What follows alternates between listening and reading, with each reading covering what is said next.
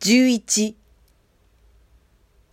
河野は私の話に非常な興味を覚えたように見えました。ことに覗き眼鏡の仕掛けは彼を有頂天にさせました。その鏡というのはどれです？彼は何よりも先にそれを聞くのでした。私が夏街灯を取って例の仕掛けを見せてやりますと、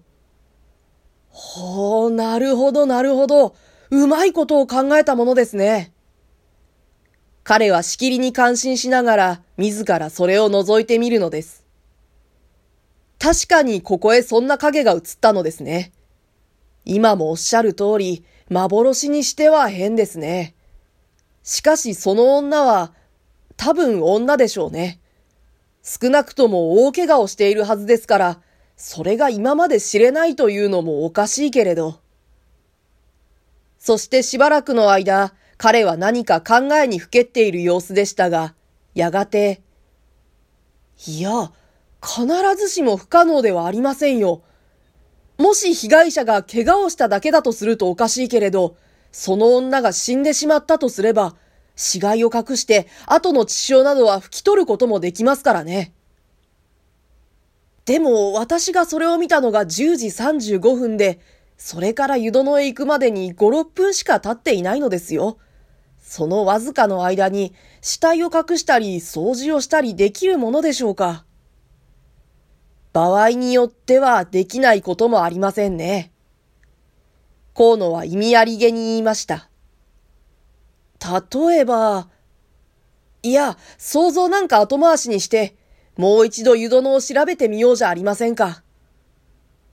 しかし、私はなおも主張しました。誰もいなくなった人はないのでしょだとすると、女が死んだというのも変ですよ。それはわかりません。昨夜なんか止まらない客がたくさんあって、随分混雑していたようですから、誰か行方不明になっていないとも限りませんよ。そしてそこの家では昨夜の今朝のことですから、まだ気がつかないでいるかもしれません。そこで私たちはともかく浴場へ行ってみることにしました。私としては行ってみるまでもないと思うのですけれど、河野の好奇心がもう一度彼自身の目で調べてみなければ承知しなかったのです。脱衣場に入ると私たちは後のドアを閉め切って旅館の浴場にしては贅沢なほど広いそこの板の間を見回しました。河野は鋭い眼差しで彼の目は時として非常に鋭く光るのでした。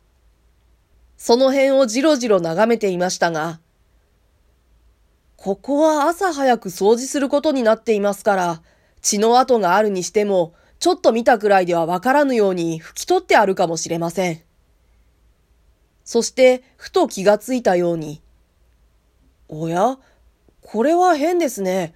このマットはいつもこんな鏡の前にはなかったはずだが、これの正しい位置はこの浴場の入り口にあるべきですね。彼はそう言いながら、足の先でその白で作った幅の広いマットをあるべき位置へ押しやるのでした。いや、これは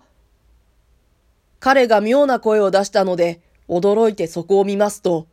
今までマットで隠れていた床板には、ほとんど二尺四方ほどの広さで、べっとりとどす黒いシミがついているのです。それが血潮を拭き取った後であることは、一目見ただけで十分察しられました。